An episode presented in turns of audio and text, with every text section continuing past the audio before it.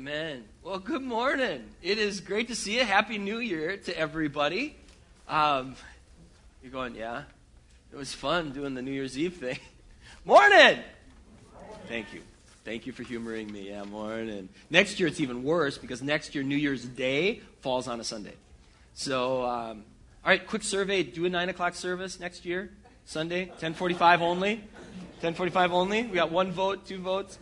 Uh, we'll find out we're, we're flexible. We can, we can make this work. Um, I, one of the things that surprised me was how quickly uh, New Year's, uh, this whole New Year start, snuck up on me. Um, I, I mean, Christmas seemed to do the same, but here we are in a, in a brand new year, 2011. I, um, I was, like a lot of families, we were packing up our Christmas decorations on, uh, on Chris, uh, yesterday.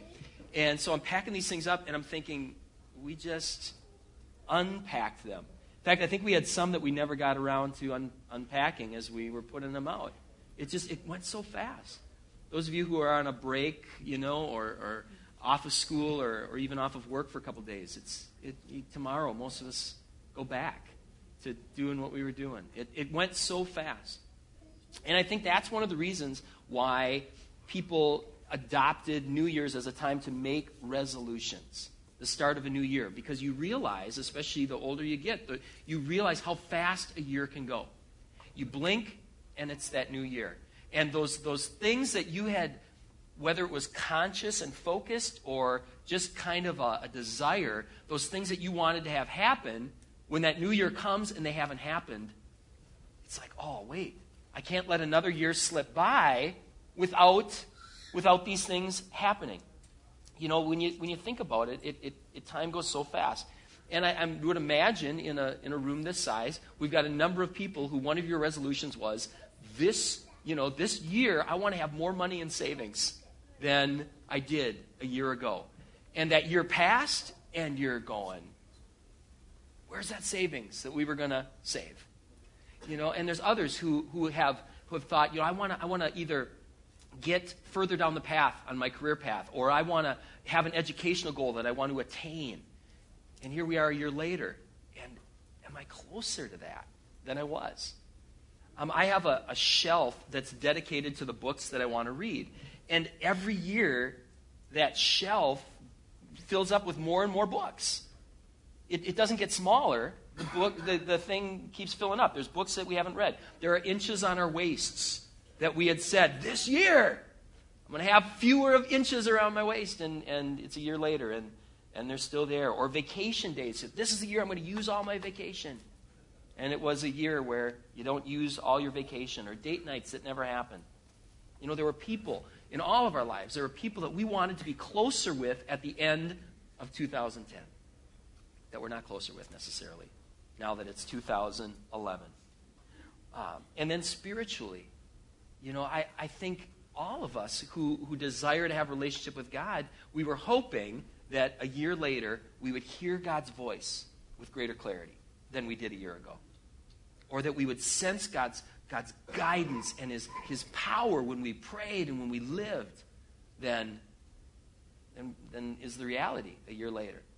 So that's one of the reasons I'm, I'm heading off to snow camp uh, next weekend. But when I get back, we're going to start a new series. And the series is going to be dedicated to us us discovering the people that God wants us to, to be as individuals. And then how in this year can we get closer to that? How can we, how can we a year from now, be experiencing God's activity in our life and His power in our life uh, more than ever before? That's where we want to. That's what we're going to start our year with, looking at that as individuals. Well, that's in two weeks. What I want to do today um, is something we really have not done uh, for a long, long time, and that's to say, as a church family, where do we see God bringing us? Um, and where do we hope He's going to bring us over the course of next year? So that's what we're going to focus on today. More in, we'll, in two weeks, we'll look at the individual perspective, but this year we're going to look at from a church um, what uh, where's God taking us? And as I've been as I was wrestling with this, uh, I, I, it was a good process for me to look back over the last couple years.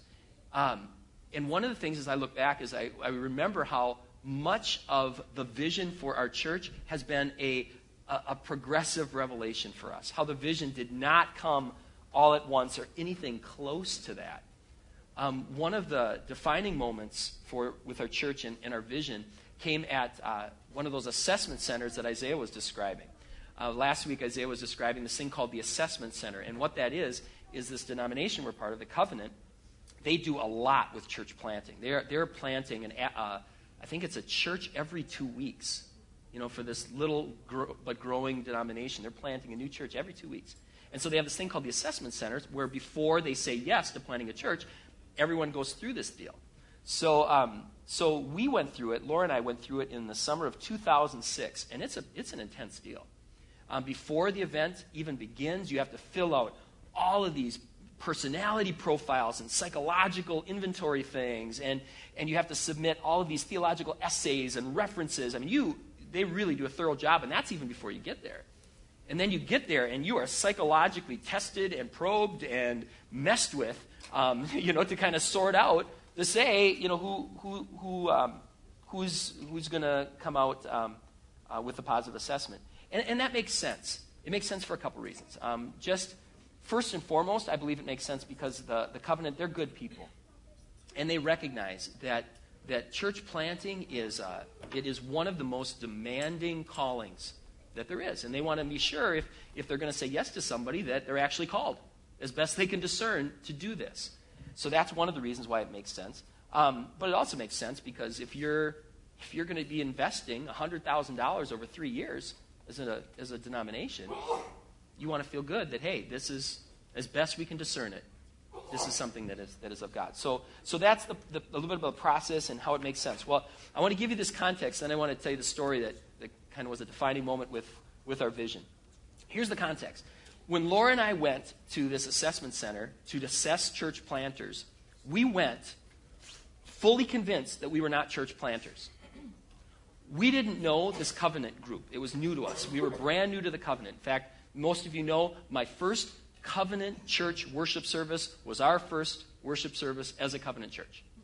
So, so we were totally new to this covenant. But by that point in our, in, in our discernment process, we knew our next step was going to be with these people we, we were really excited about them. So we said, they asked us to come to this assessment center. We said, yeah, we'll come. Um, but with the understanding that, it's, that we're not church planters. You know, we're coming so you can get to know us and we can get to know you because this is all new. So it's kind of like a, a first big date, right? First big date. We're, we're going to get to know you. You're going to get to get to know us. So that was our, our mindset set coming in. So, so um, with that in mind, here's, here's one of the tests. And I love, Isaiah calls it the vision ambush one of, our, one of our tests there at this Covenant Assessment Center was the vision ambush, and they never told us it was coming.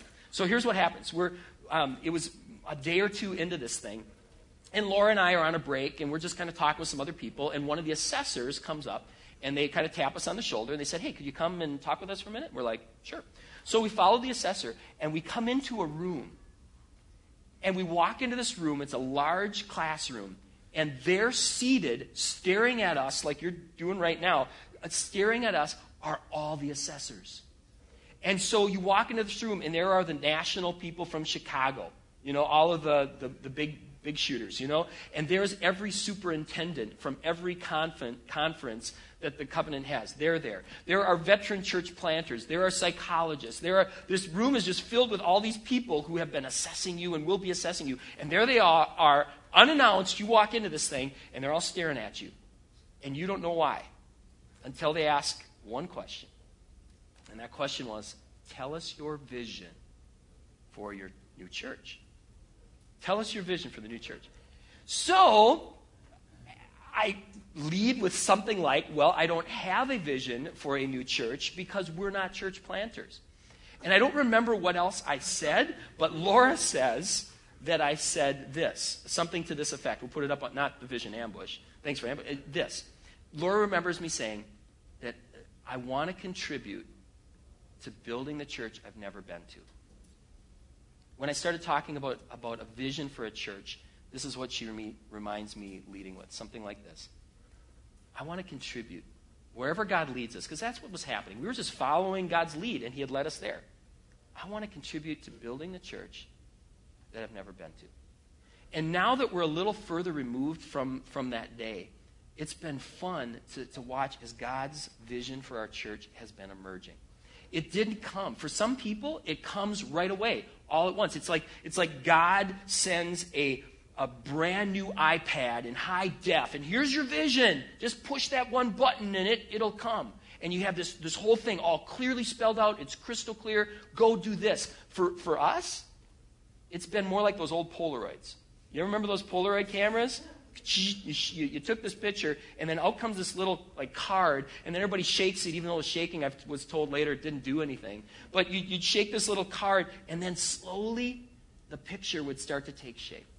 Well, now that we're three years removed from, from that event, here are some things that I can see for our church. That, that, that it's been fun, too, because these are the things that have emerged, not just with me, but with others. Here are, here are some of them. Our emerging vision. We see a vibrant and growing family who walk by faith, maintain hope, and are known for their commitment to God, each other, and our world. That people don't look at us first and foremost and go, oh, they're slick at this or slick at that, but they see a people who are growing in things that matter most. Here's some other things that we see. Um, we see a gifted body aligned in such a way as to effectively spread the very message and mission of Christ himself. Jesus said, I'm, I'm going to be the head and I'm going to build my church. And he gave this metaphor of us being like a body. And we have seen that. We have seen right from the start that God had all these parts in place. And as he started to bring them together, all of these needs that we later found out we had, he already had people in place who were gifted that way. And more so as we head into the future to discover what are the gifts and talents that God has put in you, what are the ones he has yet to give you so that we can really be this body that when we come together, we're greater than the sum of the parts. So that's a little piece of it. Um, this is another thing emerging in our vision that we're really going to increasingly be a people of the book. Meaning, what book? The, the Bible. We're going to be increasingly a people of the book, marked by a humble orthodoxy that is both anchored and open. We could spend the rest of the time just on this line, but in a summary, what some of this loaded language is saying is we increasingly are going to become a people who really know God's Word. We're in God's Word. We know God's Word. But yet, the more we dig, the more humble we find ourselves. Instead of going to the Bible and, and spending time um, learning and studying it and coming away more confident or coming away more, um, more arrogant, thinking we have this all figured out, we're going to be discovering the mysteries of God. And, and, and, and every question that we think we have answered now leads to another question. And, and to have this, this group of people who are both anchored and open, it's easy to find people who are anchored, or so they think, and people who are open. It's easy to find people who they, they, are grounded in the Word, they know the Bible, but then they think they have it all figured out. And they don't want to listen to other ideas. They just want to say, here's what you're supposed to believe about baptism or end times or whatever. You can find a lot of people like that where they'll just tell you this is, this is the one and only interpretation. You can also find people who are just, well, you, you ascribe whatever meaning to it that you want it to say, you know? You can find either extreme, but it's so, I, I want to be a part of a church where it's both. We are anchored in the Word, but we're also listening and learning from one another. Does that make sense? All right, so these are some of the things. Here's some more of the things um, as this vision is emerging. Teaching. We, we want to we wanna have church that teaches, has teaching that neither dodges the hard stuff nor distorts the gospel. The gospel is the good news that it's not about what we do, but what, about what God has done. That there's nothing we can do to merit God's love or his, his, his salvation. So we want to we wanna hold true to that and not make it sound like it's about us, but we also don't want to dodge the hard stuff. The Bible says hard things. If anyone come after me, let them deny themselves, take up their cross, and follow me. We, we want to we wanna do both. To, to talk about the, the obedience that the Bible describes, but yet also the amazing grace that's there. Okay, some other things. We want to have, when we gather, we want to have gatherings that are frequently uncomfortable, but almost never awkward. And here's how I define that the uncomfortable is we open up the Bible and it says things that we wish weren't in there. You know, and, we're, and we will go there. Or we'll develop relationships with each other that are, that are true enough where we can look each other in the eye and say things that are difficult and challenging to say. We want to go to that place. We want to go to this place of God, whatever it is you want, gulp, we want it too. But yet, not awkward. You know, in terms of practice, that, that there's, you know, I've been in so many situations, I could name a gazillion of them, but I think of one time I was in a worship service, and they, they they were focusing on, on guys, and, uh, and they said, okay, now men, if you are a man of God, get up, leave your seat, and join this dancing conga line thing that's going around the room. And I'm thinking, okay, how, what's it? Uh, this is weird to me. And I don't see why a man of God must join the dancing conga line. I just, I don't get that. That just feels awkward. That doesn't feel like God is calling me to take this step of faith. It just, it feels like it's a conga line.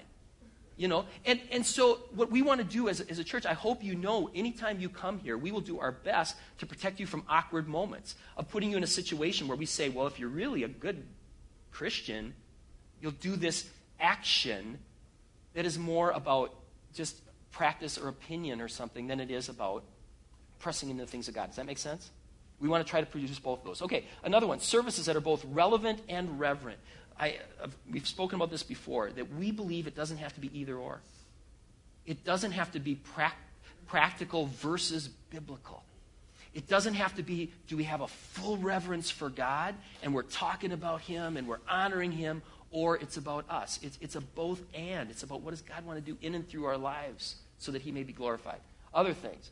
Um, Sundays targeted to the whole family of faith. Different churches, there's different ways to do church right. And some churches on Sunday mornings, they say this is a time where it's really for the believers. Sunday mornings, when we gather, we're just, we're going to use, you know, Christianese. We're going to dive into the, to the, to the Word. We're going to just assume that people know certain things. We're not going to be afraid to say, okay, turn to the people around you and pray um, with them. You know, that type of deal. There's other churches that say, you know what? Sunday mornings, that's a time for seekers. That is the time where we do everything is geared for the person that's never been to church. Neither one of those is wrong. Well, unless God didn't tell you to do that. Um, what I believe can happen with our Sunday mornings um, is for our Sunday mornings to be both. That it's a time where the whole family of God gathers.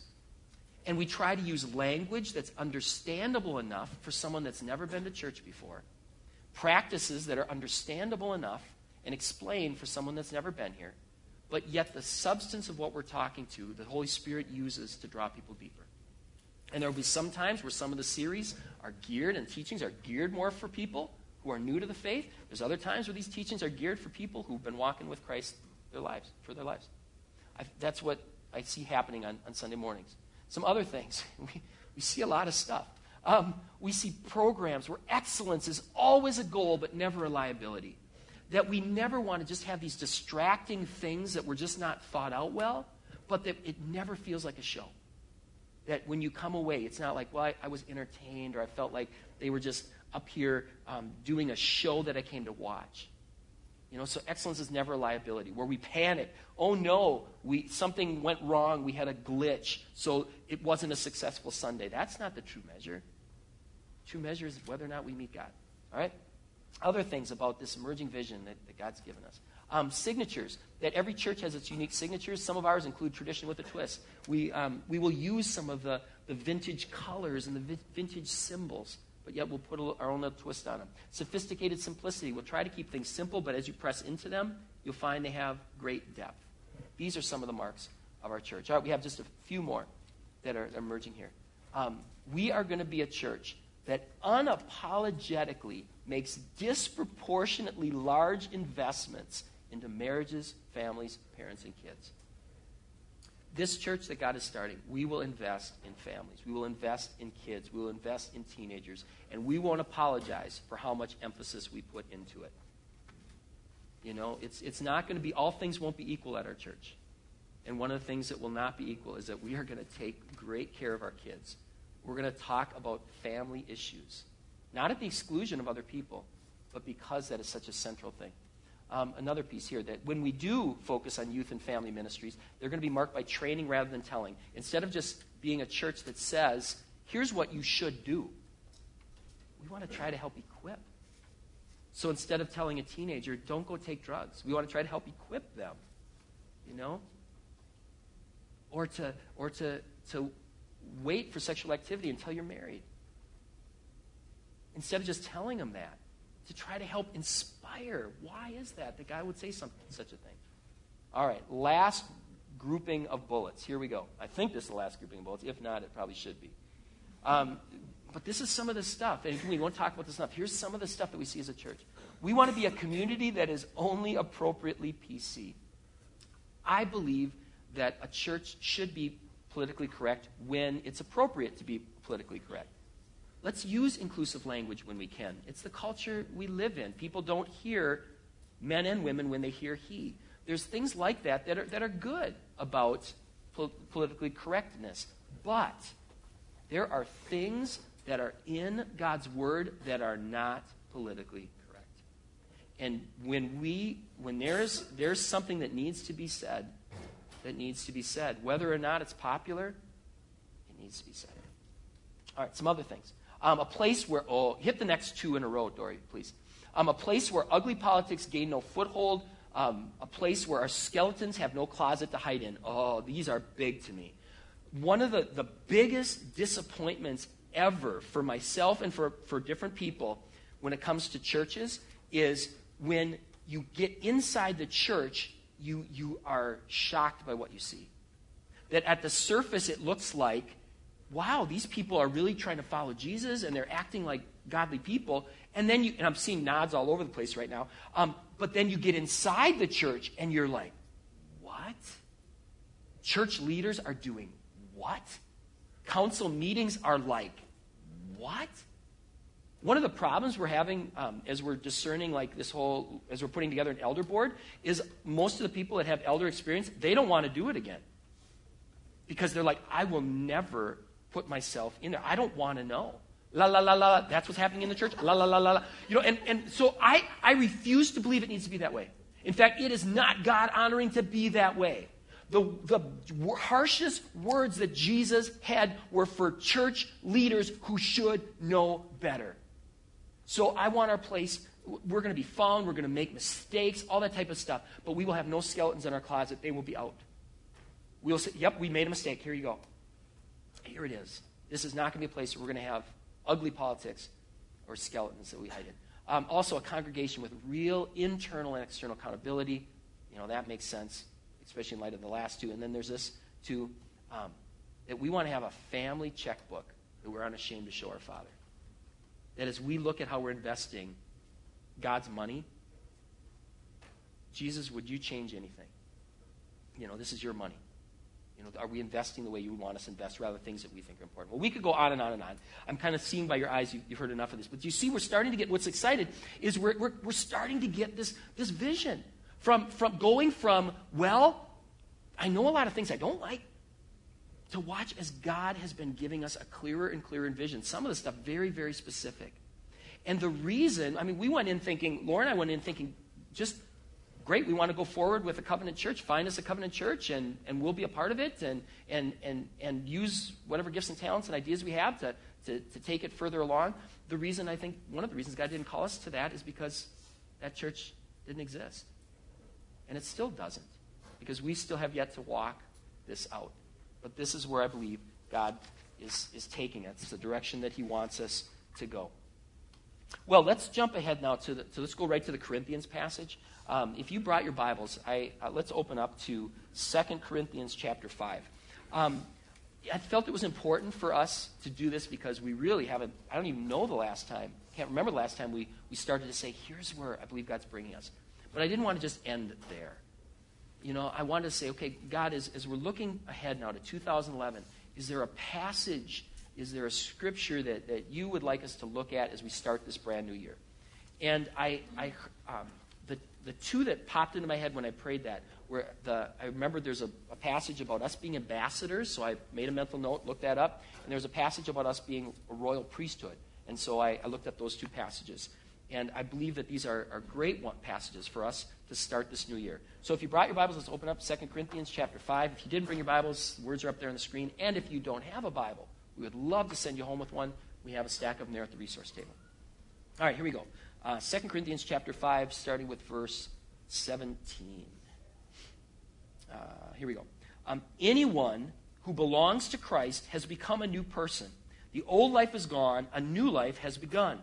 And all of this is a gift from God, who brought us back from to himself through Christ. And God has given us this task of reconciling people to Him. For God was in Christ reconciling the world to Himself, no longer counting people's sins against them. And He gave us this wonderful message of reconciliation. So, we are Christ's ambassadors. God is making His appeal through us. We speak for Christ when we plead, Come back to God. For God made Christ, who never sinned, to be the offering for our sin so that we could be made right with God through Christ. All right, uh, this translation that I just read from is um, called the New Living Translation. And it's, I like it because it's very readable, but as we've commented before, it's not a very accurate translation. Right from the start, where like it says here, if anyone belongs to Christ, he's become a new person. Most of the more accurate translations will translate that word as um, you're, a, you're a new creation, not just a new person. But the word that's being used here is really a word that's a brand new creation. And I think that that's a lot more accurate. That, that God desires those who are in Christ to become not just a better person, but this new creation with a new mind and a new heart who is subject to a new kingdom that is yet to come fully, but has also started now. And more so than ever, I believe 2011 is going to be a year that God has us really press into this. This idea of not just, I've got my plans for my life, God, I want you to bless it, but rather becoming this new creation where we're hearing God's dreams and God's plans and what God wants to do in our lives individually and corporately. And as I look back on 2010, one of my best memories ever was when we had that Skype Sunday. How many of you were here for that one? All right. When we had, um, when we had uh, this guy, a principal of a school in Juarez, Mexico, who was kidnapped. And we're listening. I hadn't talked to him since the kidnapping. And so I'm hearing this first time along with the rest of you. And he's describing this experience. And you talk about someone who has become a new creation. He was a wonderful man of God before this, but he's now becoming a new creation as he looks at us and says, This is going to sound crazy, but I wish this could have happened to you because of what God did in me in that situation. And when we ask Joel, we go, okay, Joel, honestly, why did you go back? Why didn't you just flee after this whole experience, after being kidnapped and your life threatened and then released? Why didn't you flee? And he just looks and he says, I'm in a covenant with God. That's a new creation. You know, most of us, we would, we would start with the human perspective of, okay, now I have every excuse in the world to justify not going back. I have every excuse in the world to be angry at God, even though it worked out okay. I have every excuse in the world to question God's power and his sovereignty because I could come up with all kinds of ways why, why this just happened and I got lucky or why this shouldn't be happening to begin with. From a human standpoint, that event should have just knocked him out of the game. But instead, God met him, and he's a new creation. Imagine if that happened in our lives. Individually and as a group, we became this new creation where even our lives being threatened was this good thing. And one of the things that I, I, believe is going to be happening here more and more and more is that our church is going to be pulled into this New Testament Christianity and Old Testament Christianity, where the people we read about in the Bible, we're seeing that happen here. We're seeing miraculous answers to prayer. We're seeing attitudes that are not coming from ourselves, but from God. We're seeing changes that are happening in our lives that can only be attributed to the Spirit's work in our lives where these things, just like with Joel, where, where you, your mind flashes back to mirac- how God miraculously released people from prison, where, where your, your mind is brought back to Paul, who said, I wish you were as I am, who's in prison at the time, except for these change, chains. Where, where the distance between us and the stories and accounts of the Bible, that distance starts to close as we become new creations.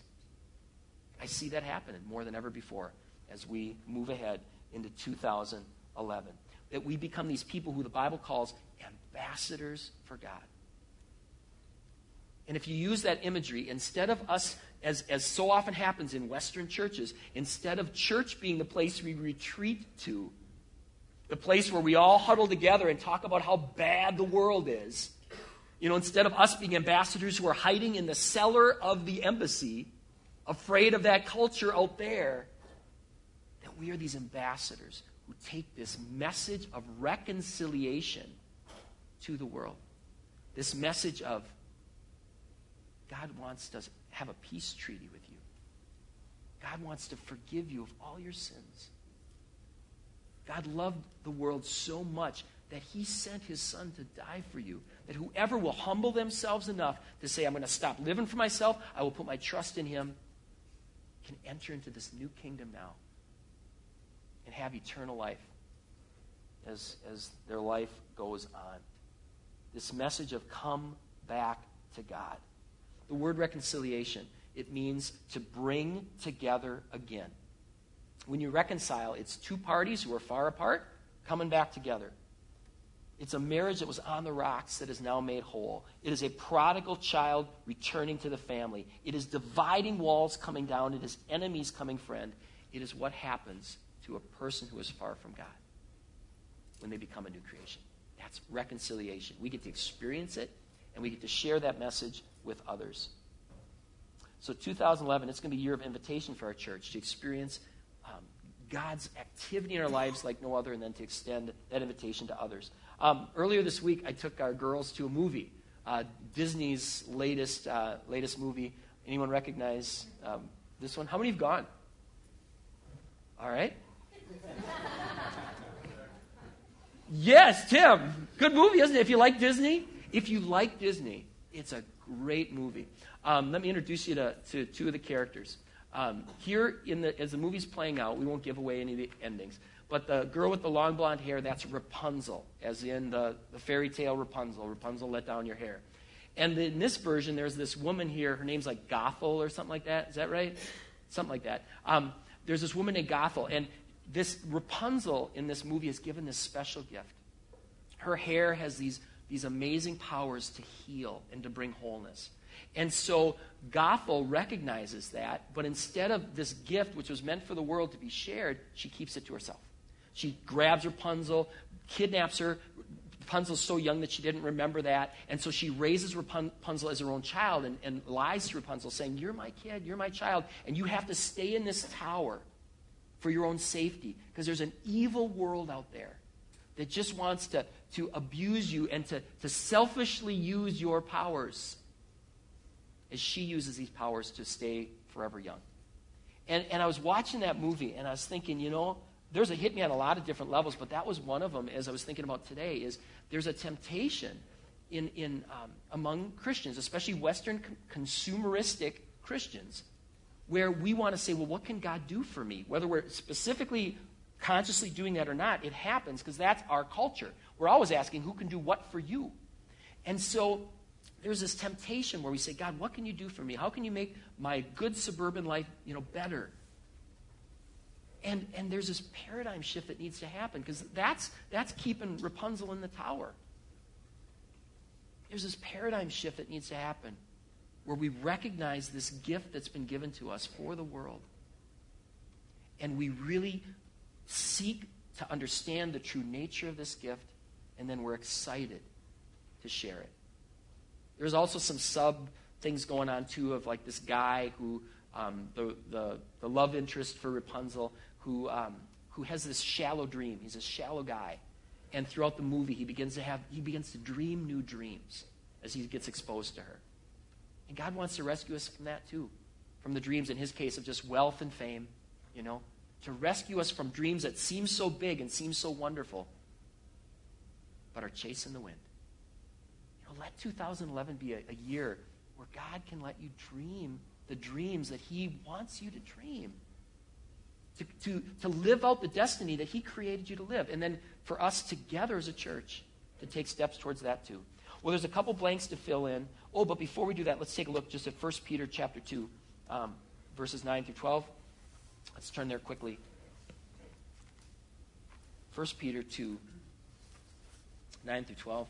Um, here's that other passage that I, that I felt like are supposed to at least look at. It says this You're a chosen race. Look at that language.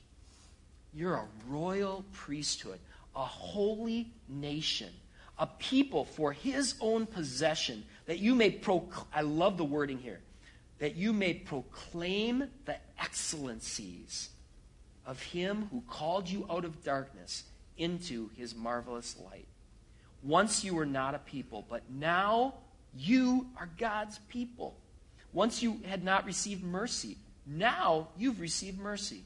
Beloved, I urge you, as sojourners and exiles, to abstain from the passions of the flesh which, wage war against your soul. Keep your conduct among the Gentiles so honorable, so that when they speak against you as evildoers, they may see your good deeds and glorify God on the day of visitation. You know, on, on Christmas Eve, I was having a number of moments. Um, for one, I'm sitting there, and our six year old daughter turns to us as we are about to have communion. Our six year old daughter turns to us and goes, Well, she turns to Laura. She says, Mommy, I want to do that. I, I want to tell Jesus, referring to communion, I want to tell Jesus I'm sorry for my sins. And I want to do that thing that you're going to do. You know, so I'm having that moment. Before the service, I'm, I'm, I'm, I'm, I'm watching as, as kids from Juarez, Mexico are coming in here, you know, and joining us for worship. And, and all these things are happening. I'm seeing people back from school, and I'm seeing this people who were not a people united by God, worshiping on Christmas Eve. And the thought comes into my head four years ago, this did not exist. God is doing something unique, He's doing something special. And what He's doing here is not the one right way to do church. But this is a unique expression of His body that He is, has pulled together and that he's building. So now there's a place to write this um, in your notes, and I think this is, this is key. So if you'd be so kind as to write this down, um, fill in, in the blank here. When God provides a name, it often reflects a reality that is to come. God had such attention to detail for us that He is the one that gave us our name. If you've never heard the story, talk to me. I'd love to tell it to you. Um, but, but God gave us our name as a church. And our name reflects the people we're to become Emmanuel Covenant Church. What does Emmanuel mean? It means God with us. He wants us to be a God with us people where we experience God with us, and those who come in experience God together with us. Covenant is a word that means in it together.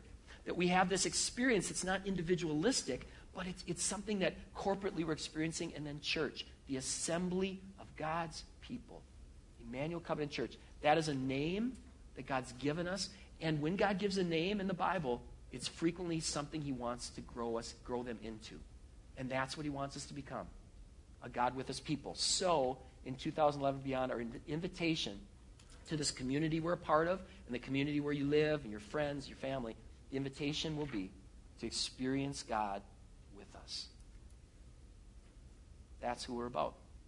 So, there's a whole lot to boil down to that phrase for us, that's what it's going to look like, at least as best we can see it. Experience God with us is going to mean some of those things that we, that we just described. Well, let's do this then. Let's have the worship band come on up. And, and what we're going to do is we're going to start 2011 by, um, by, at least the calendar year 2011, by, by gathering around the Lord's table. So, worship band, why don't you come on up? And then let's, let's pray. Let's seal these things that we just talked about, and then um, we'll celebrate time of communion. For those who are new here, we, we practice what's called open communion at, um, at our church.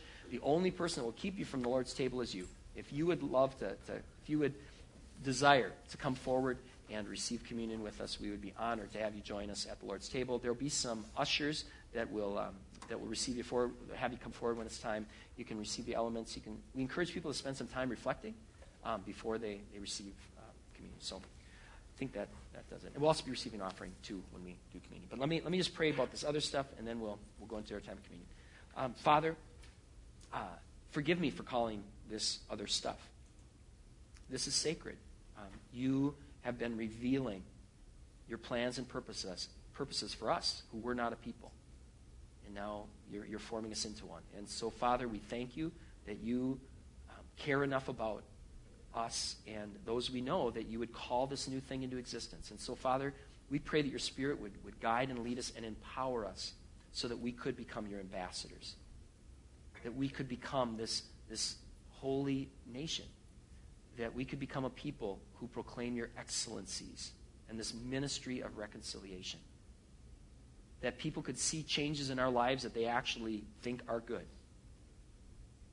And that out of that relationship, Lord, that we could be encouraging people to come back to you or to come to you for the first time. So, Father, we dedicate this year to you and to your plans and to your, your, um, your purposes. In Jesus' name, amen.